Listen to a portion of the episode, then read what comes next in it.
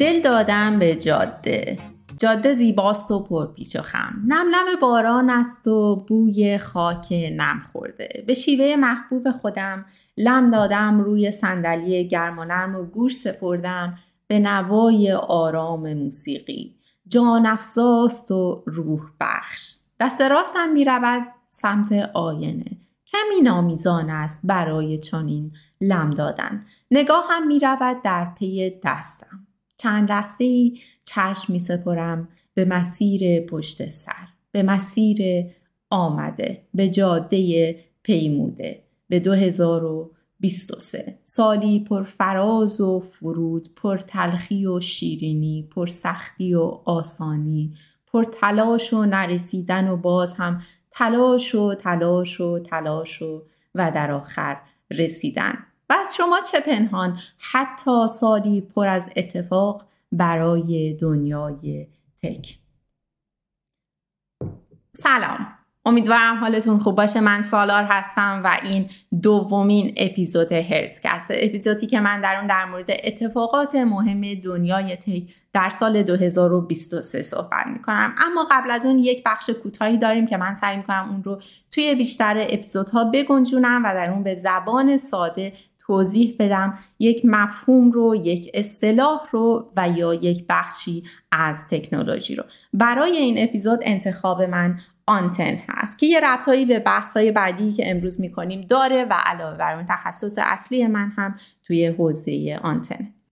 با شنیدن کلمه آنتن ممکنه که تصاویر مختلفی در ذهنتون تدایی بشه. در ساده ترین تعریف آنتن یه مبدله یه واسطه است یه ادپتوره که از یه سمت به تجهیزات الکترونیکی وصله و سیگنال رو از اونها دریافت می‌کنه و در سمت دیگه هوا فضای آزاد یا هیچی هست که قراره که سیگنال رو به سمت هوا بفرسته و یا برعکس سیگنال رو از فضای بیرون دریافت کنه و به سمت تجهیزات الکترونیکی هدایتشون کنه. بعضی وقتا شما می‌تونید که از آنتن بخواید که سیگنال رو توی مسیر خاصی بیشتر یا با توان بالاتری بفرسته. البته که آنتن خیلی خوشقلق نیست. شما می‌تونید اینو ازش بخواین ولی لزوما اون چیزی رو که می‌خواین قابل فراهمسازی در بعضی از آنتن ها ممکنه نباشه. تقریبا تمام وسایل بیسیم به آنتن مجهز هستن. یک یا چند تا از اونها رو دارن. رفتار آنتن ها تا حدود زیادی به شکل ظاهریشون ربط داره و خیلی وقتا هیچ فرمولی در این میانه نیست که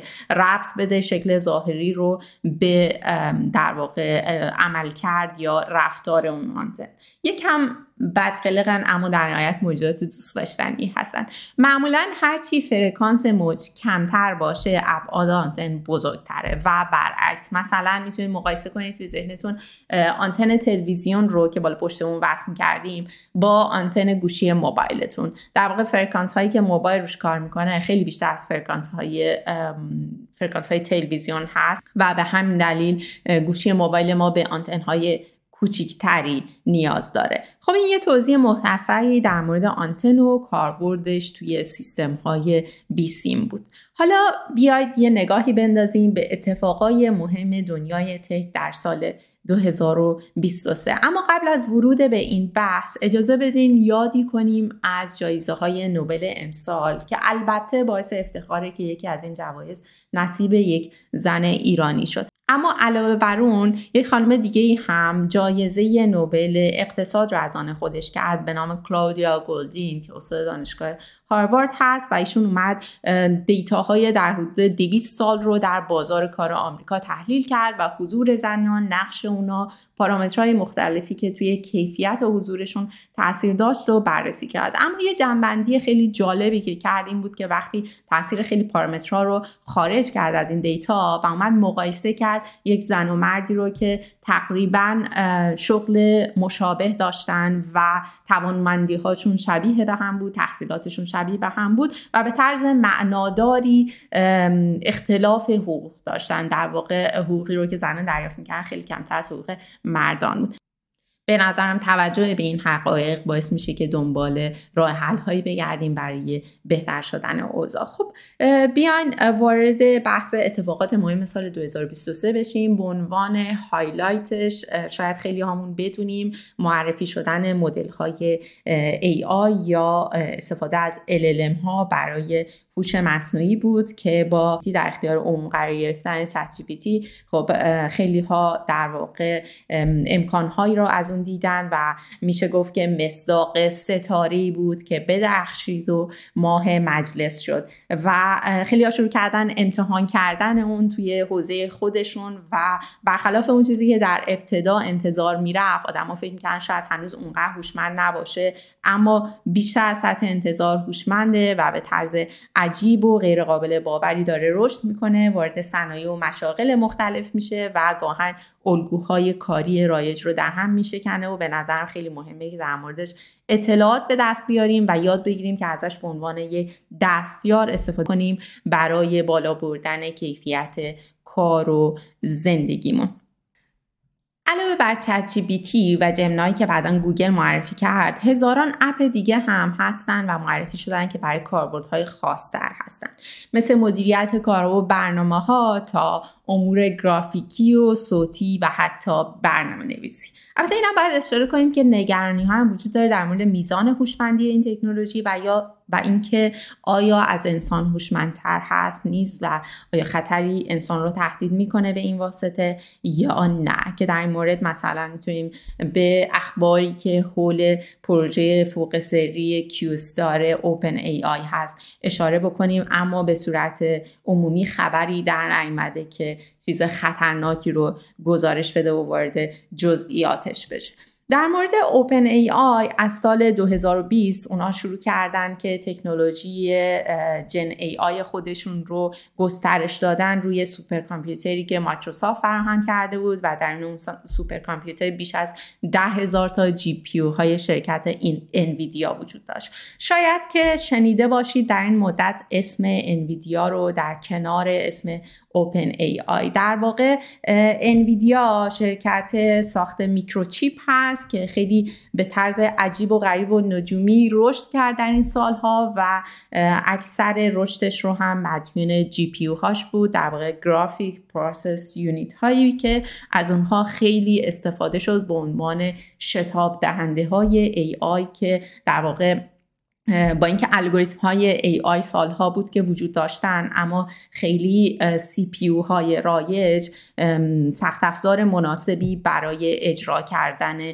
این الگوریتم ها نبودن. اما وقتی که این الگوریتم ها روی GPU ها run شدن دیدن که performance نسبتا خوبی رو دارن و به همین دلیل اونها رو شتاب دهنده های AI مینامن. علاوه بر CPU که در واقع process، processor رایج و در واقع general ی هست که توی اکثر کامپیوترها ازش استفاده میشه. GPU ها از اول برای کاربرد پردازش گرافیک معرفی شدن و مثلا شما اگه کامپیوتری رو می‌خواستید که می‌خواستید روش خیلی بازی انجام بدید لازم بود که کارت گرافیک خوبی داشته باشید جی پی خوبی داشته باشید.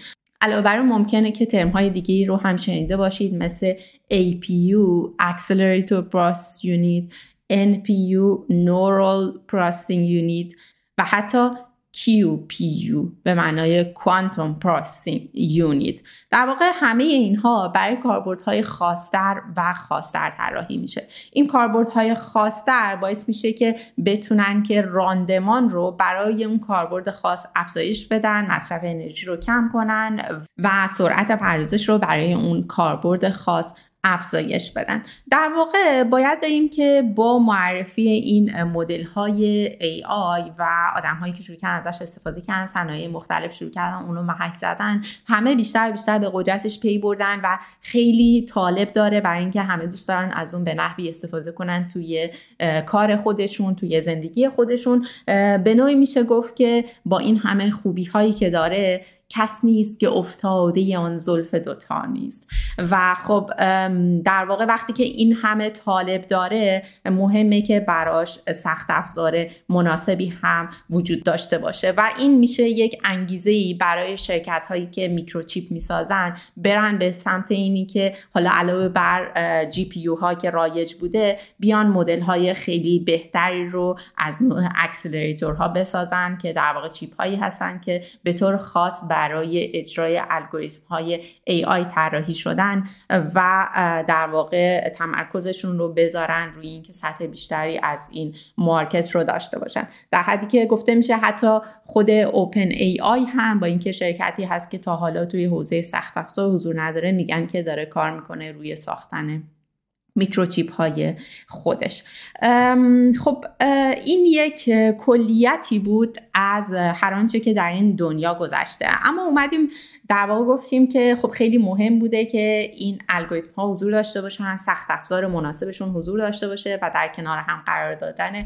اینها باعث شده که در واقع ما در سال 2023 چنین رشدی رو از این تکنولوژی ببینیم. اما از اون ور داستان هم اگر نگاه کنیم درسته که میکروچیپ ها کمک کردن به عنوان یک سخت افزاری برای اینکه این الگوریتم ها بتونن روش اجرا بشن و قدرتشون رو نشون بدن. اما برعکسش هم وجود داره و در واقع ایده اینه که از این الگوریتم ها و از AI استفاده کنیم برای اینکه میکروچیپ های بهتری رو طراحی کنیم. این یه مثل یه سیکل میمونه که همه همدیگر رو توی این مسیر تقویت می‌کنن برای اینکه کل این تکنولوژی به سمت جلو پیش بره. این مبحث خیلی مبحث جالبی هست اما ظرافت های زیادی هم داره و من فکر می‌کنم که بهتره که این رو موکول کنیم به یکی از اپیزودهای آینده که ایده ها چیه؟ حول استفاده از AI برای طراحی چیپ های بهتر.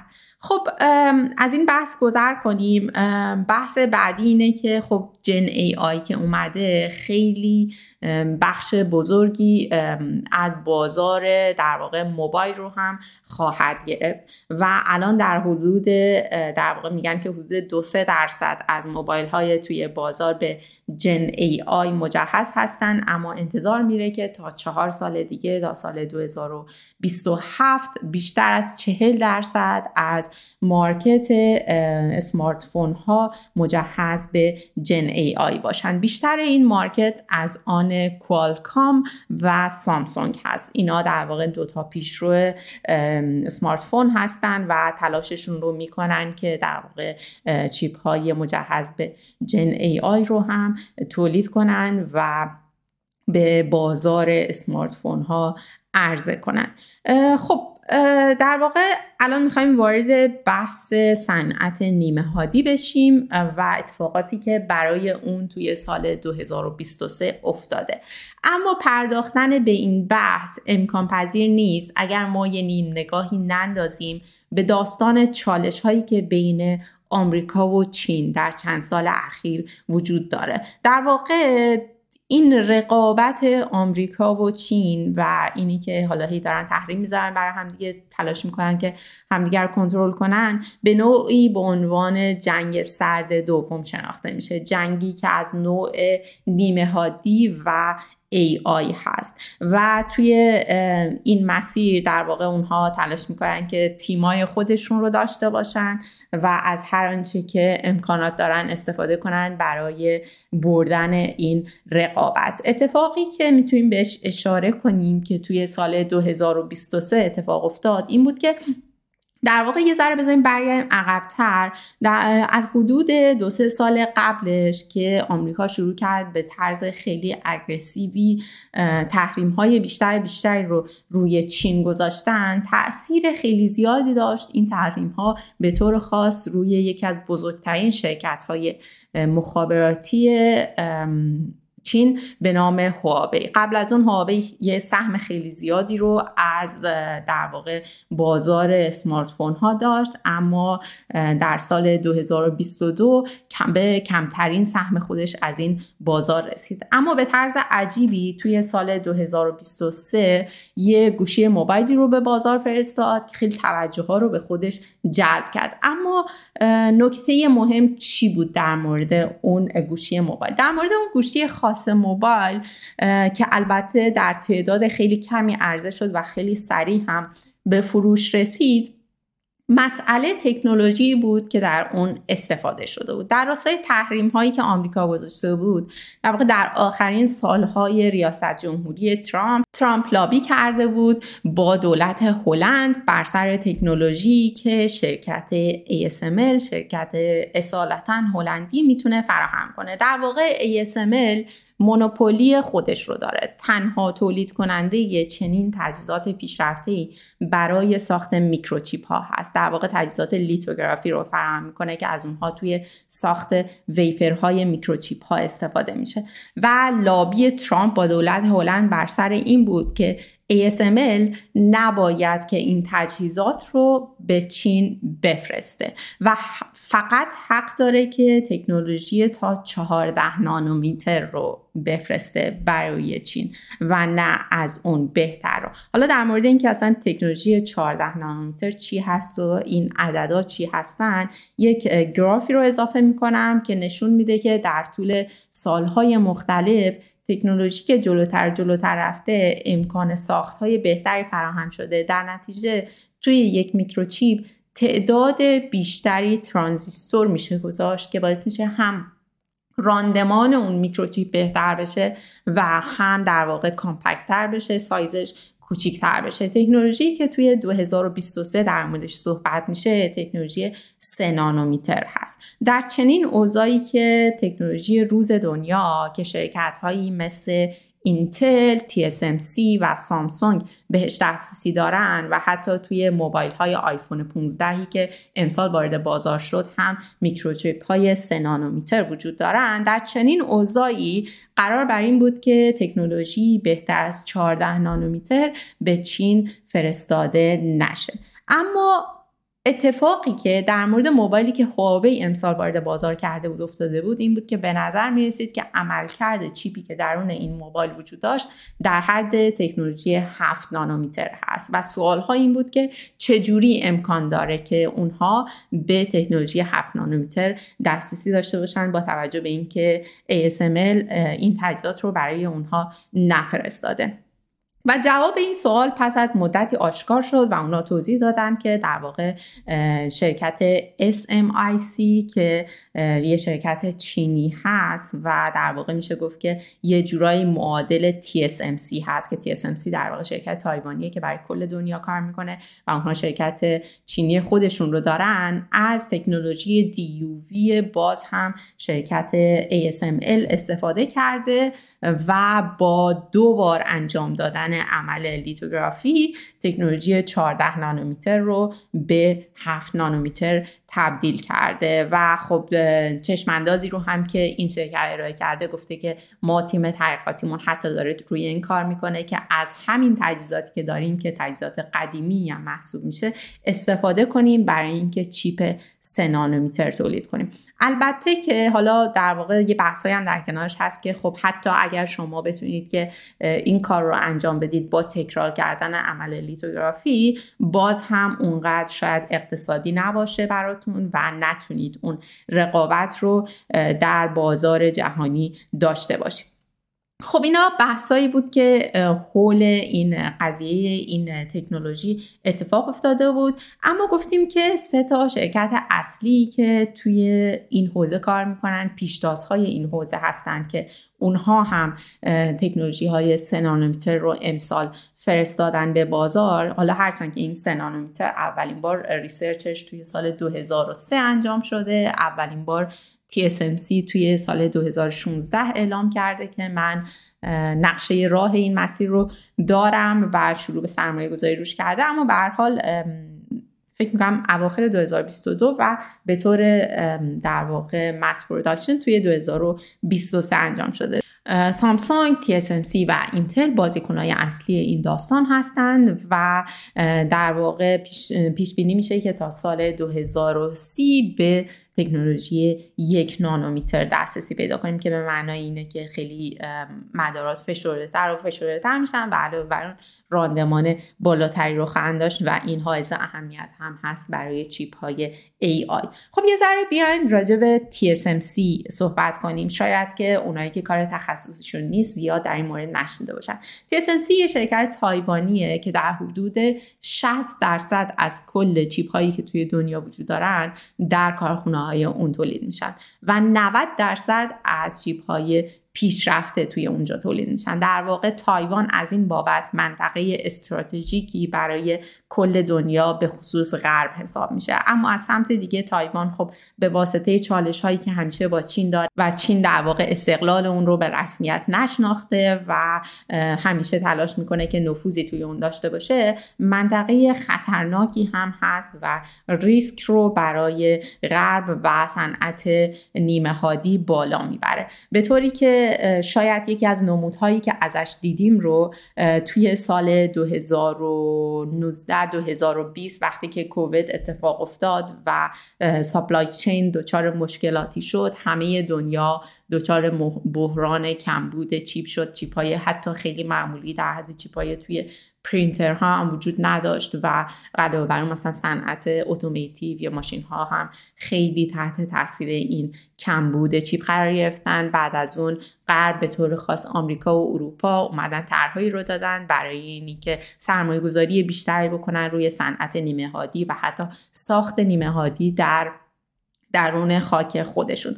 البته که حالا یه مقداری این بحث فقط به خاطر این داستان پیش نیامد یه مقدار هم ترند کلی جهان هست. شما اگر کتاب 21 درس برای قرن 21 رو خونده باشید توی اونجا نوا حراری خیلی دقیق پیش بینی می‌کنه این اتفاقاتی رو که در این قرن برای کشورهای مختلف خواهد افتاد و میگه که در واقع اتفاقی که میفته اینه که آدم ها شروع می‌کنن بیشتر و بیشتر به آنچه که درون مرزهای خودشون میگذره اهمیت میدن. خیلی از کشورها سعی می‌کنن که خودشون رو ایزوله کنن دیواری در اطراف خودشون بکشن و تمرکز رو بذارن در آنچه که درون کشور خودشون میگذره. که نمودش رو می‌تونیم از اومدن ترامپ و اینی که در اون سالها شاید باعث تعجب بود که در واقع آمریکایی ها به کسی مثل ترامپ رای دادن و با اومدن شروع کرد اون دیوار بین آمریکا و مکزیک رو کشیدن. اما باید که در واقع این رو قبول کنیم که به نظر می‌رسه که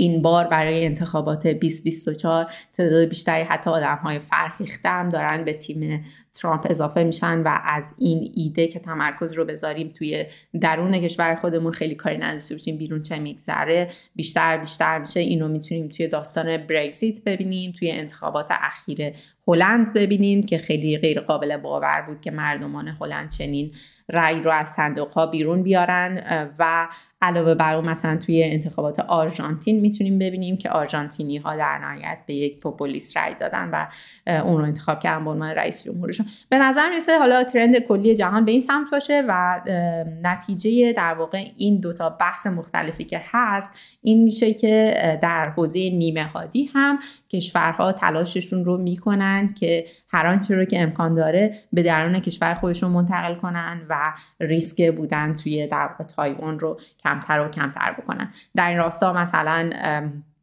آمریکا سرمایه گذاری خوبی کرده خود TSMC رفته توی آریزونا یک lab خیلی بزرگی رو بنا کرده یا مثلا Amkor که به عنوان شرکتیه که توی packaging نیمه هادی ها کار می‌کنه. اون هم توی آریزونا دم و دستگاه خودش رو به راه انداخته. توی اروپا هم در واقع EU Chip Act رو ممکنه شنیده باشید که در واقع سرمایه گذاری روی نیمه هادی ها در اروپا هست که تا به اینجا اونچه که توی اخبار اومده اینه که STMicroelectronics شرکت فرانسوی و Infineon آلمانی بهره هایی رو از این داستان تا به امروز بردن. خب اینا یک کلیتی از اتفاقات مهم دنیای نیمه هادی توی سال 2023 بود و تاثیرات بیشتری که اینها توی سال آینده می‌بینیم که خواهند داشت و در واقع رقابت های بیشتری که توی این حوزه وجود خواهد داشت. اما علاوه بر اون از این بحث نیمه هادی خارج بشیم بحث بعدی بحث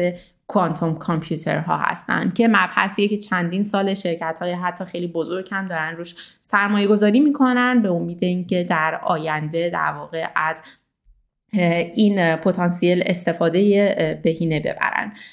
در مورد این مسئله اخیرا IBM میکروچیپ در واقع quantum chip خودش رو ارائه کرده که در واقع بیش از هزار quantum bit رو می‌تونه handle کنه و پیشرفت خیلی قابل توجهی بوده در این صنعت.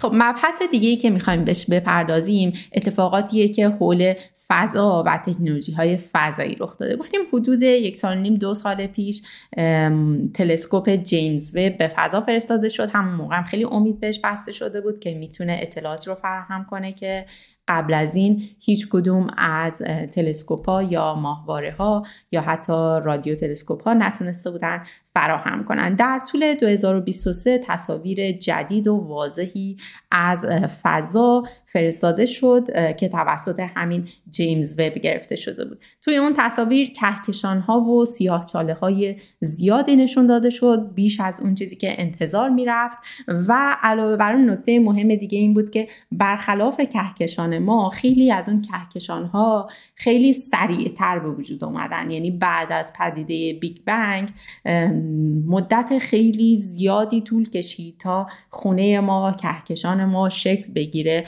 اما ظاهرا کهکشان های دیگه وجود داشتن که خیلی سریعتر این اتفاق براشون افتاده. و احتمالا اونا تأثیری داشتن در شکل دادن به خونه ما و مدلی که کهکشان ما شکل گرفته. امیدها به این بسته شده که ما بتونیم جوابی پیدا کنیم برای این سوال اساسی که ما از کجا به وجود اومدیم و چجوری یا در واقع اگر بخوایم به مدل مولانا بگیم از کجا آمدم؟ آمدنم بهره چه بود؟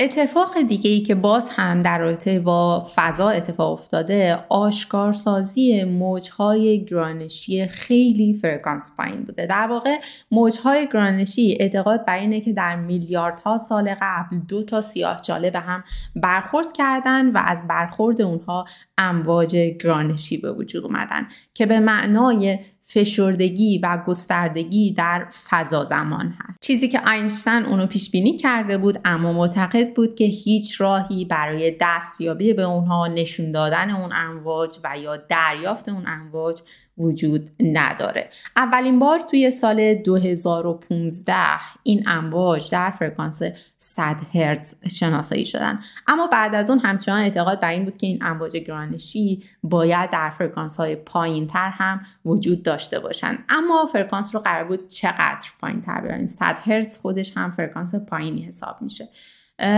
قرار بر این بود که فرکانس رو تا حدود 100 میلیون بار کوچیکتر کنیم. و توی مبحث آنتن گفتیم که هرچی فرکانس کمتر میشه ابعاد آنتن بزرگتر میشه. یعنی مسئله اینه که قرار بود یه آنتنی داشته باشیم که 100 میلیون بار از آنتن های بزرگ رادیو آسترونومی باز هم بزرگتر باشند و خب خیلی عدد نجومی و بزرگی هست. و در واقع اتفاقی که افتاد این بود که به مدت 15 سال از همین آنتنهای معمول رادیو آسترونومی داشت استفاده می شد برای گوش سپردن به آسمان و برای آشکارسازی پیام ها یا امواجی که از سمت پولس آرها که در واقع پولسار رو میشه ترجمه کرد به اسم تپ اختر یا ستاره تپنده امواجی رو که از اون سمت داشت به سمت زمین میومد به مدت 15 سال آشکارسازی کردن و به این نتیجه رسیدن که توی این امواج به نظر می‌رسه که امواج گرانشی هم یک تأثیری دارن. یا در واقع بخوام یه مدل دیگه مسئله رو توضیح بدیم. این بود که خب ما که نمی‌تونیم بیام یه آنتن که 100 میلیون بار بزرگتر باشه از آنتن های رایجمون داشته باشیم. اما کاری که می‌تونیم بکنیم اینه که بیایم این ستاره های تپنده رو بیاریم تو تیم خودمون بیاریم تو تیم زمین و اون وقت اگه به شکل یه سیستم بزرگتر بهش نگاه کنیم زمین و این ستاره های تپنده همه توی یک تیمن. در نتیجه ابعاد کلیشون یک ابعاد بزرگیه. و اگر ما بتونیم که از کل این سیستم به عنوان یک گیرنده استفاده کنیم به نوعی که حالا اونم مثلا trick ای خاص خودش رو داره در واقع ممکنه که بتونیم که امواج گرانشی رو توی فرکانس های خیلی پایین فرکانسی که داریم ازش صحبت می‌کنیم حدود ده به توان منفی 6 هرتز هست. شناسایی کنیم. که البته باید بگم که این موفقیت آمیز بود. توی سال 2023 اونها این امواج رو شناسایی کرد. خب صنعت دیگه ای که می‌خوایم در موردش صحبت بکنیم و اتفاقات مهمی که براش توی این سال افتاد صنعت automotive یا ماشین ها هستن. در واقع مهمترین اتفاق شاید پایان یافتن بحران نیمه هادی یا بحران چیپ بود که از حدود سالهای کووید برای این صنعت شروع شده بود و اونو دچار چالش کرده بود. در سال 2023 تقریبا تموم شد و انبارهایی که خالی از ماشین ها شده بودن دوباره تا یه سطح خوبی تونستن که برگردن به حالت قبلشون. غیر از اون تسلا ماشین پیکاپ الکتریکی خودش رو به نام Cybertruck ارائه کرد با اینکه بعد از دو سال تاخیر بود. ولی جالب خیلی هم حالا ازش استقبال نشد اما دیدن قیافشون قیافه مریخی طوریش خیلی به نظرم جالبه. اتفاق مهم دیگه ای که توی این سال افتاد برای ماشین های خودران این بود که شاید شنیده باشید توی شهر سان فرانسیسکو ماشین های خودران بدون سرنشین می‌تونن که آزادانه حرکت کنن. در واقع چند تا از کمپانی هایی که کارشون این هست این مجوز رو از شهرداری سان فرانسیسکو دریافت کردن. اما در این میان یه تصادف برای یکی از این ماشین های خودران اتفاق افتاد که مربوط به شرکت کروز بود این اتفاق باعث شد که در واقع اونا مجوزشون رو از دست بدن و دیگه نتونن که ماشیناشون رو توی شهر سان فرانسیسکو استفاده کنن و غیر از اون با اینکه به نظر می‌رسه حالا اونقدر شاید اتفاق مهمی نباشه اما پیامداش این بود که مدیرعامل این شرکت استفاده داد و بعد از اون حدود یک چهارم از کارمنداشون چی میگن؟ آها در واقع یک چهارم از نیروهای این شرکت تعدیل نیرو شد. اینو از این بابت میگم که در لبه تکنولوژی بودن همیشه پر ریسکه و این ریسک حتی برای شرکت های خیلی بزرگ هم وجود داره. ممکنه که خیلی پتانسیل داشته باشه اما از اون ور هم ریسک بزرگی به همراه داره.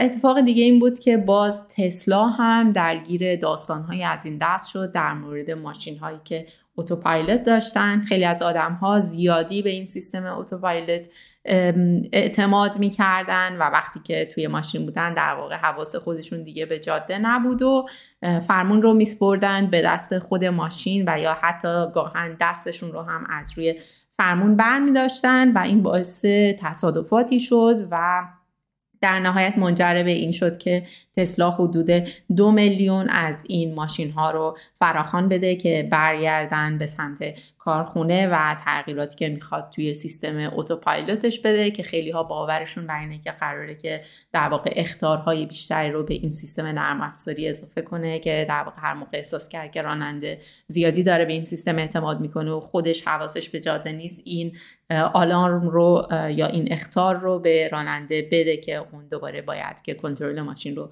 خودش به دستش بگیره. اتفاق مهم دیگه هم که باز افتاد در رابطه با V2X بود که معنی Vehicle to Everything هست که معنیش اینه که ماشین بتونه با ماشین های دیگه با اینفراستراکچر و با هر آنچه که در اطرافش هست ارتباط برقرار کنه و به واسطه اون بتونه در جریان قرار بگیره که توی مسیر چی میگذره و رانندگی بهتری رو داشته باشه. سالها هست که این تکنولوژی تکنولوژی مطرحی هست روی بعضی ماشین ها نصب شده اما هنوز اونقدر فراگیر نیست این تکنولوژی. وزارت ترابری آمریکا در حدود یک ماه قبل بالاخره طرح اجرایی این تکنولوژی رو تصویب کرد و خب این خبر خوبی هست برای سرعت دادن به پیشرفت و همهگیر شدن این تکنولوژی.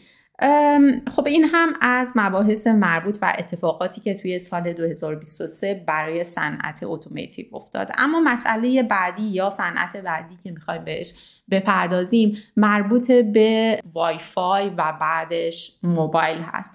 در مورد وای فای اکثر وای فای هایی که ما استفاده می‌کنیم تکنولوژی نسل ششم یا گاهاً به ندرت هفتم هست. اما الان سالهایی هست که داره در واقع تکنولوژی وای فای نسل هشت استانداردهاش در میاد روش کار می‌کنه feature اش در میاد که چی داشته باشه به نسبت نسل های قبلیش. در واقع وای فای هفت با اینی که خیلی عملکرد خوبی رو توی فضاهای خانگی و اداری و از این قسم داره اما توی صنعت خیلی خوب نمی‌تونه Industry four رو یا industrial IoT رو support کنه. یکی از feature هایی که قراره که به وای فای 8 اضافه بشه همین قابلیت هایی هست که عملکرد اون رو در محیط های صنعتی بهبود بده مثل اینکه از چندین access point استفاده بشه بدون اینکه اینا با همدیگه در واقع در تضاد باشن یا عملکرد همدیگه رو تحت تاثیر قرار بدن.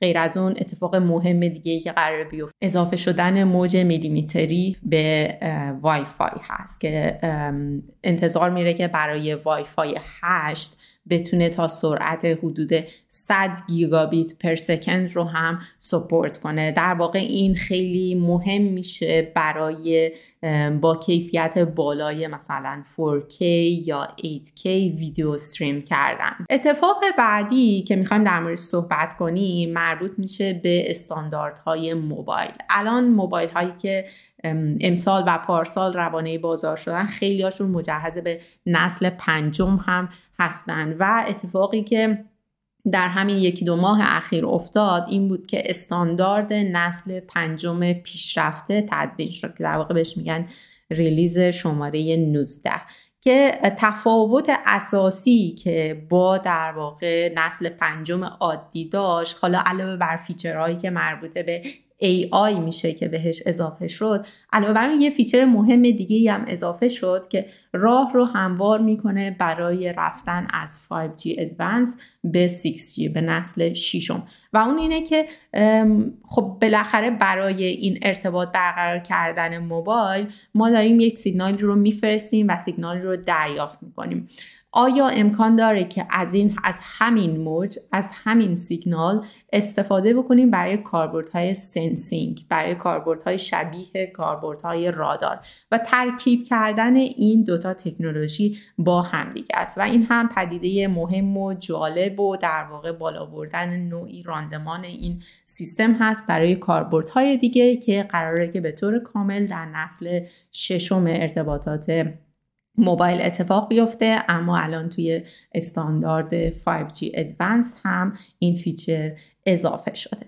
خب به این ترتیب می‌رسیم به انتهای این اپیزود و انتهای سال 2023 من سالار بودم و این دومین قسمت هرسکست بود که از کنج office خانگیم براتون به ارمغان آوردم. در آخر به شیوه فردوسی امیدم چنان است بر بینیاز که بینم شما را همه شاد باز. خدا نگهدار.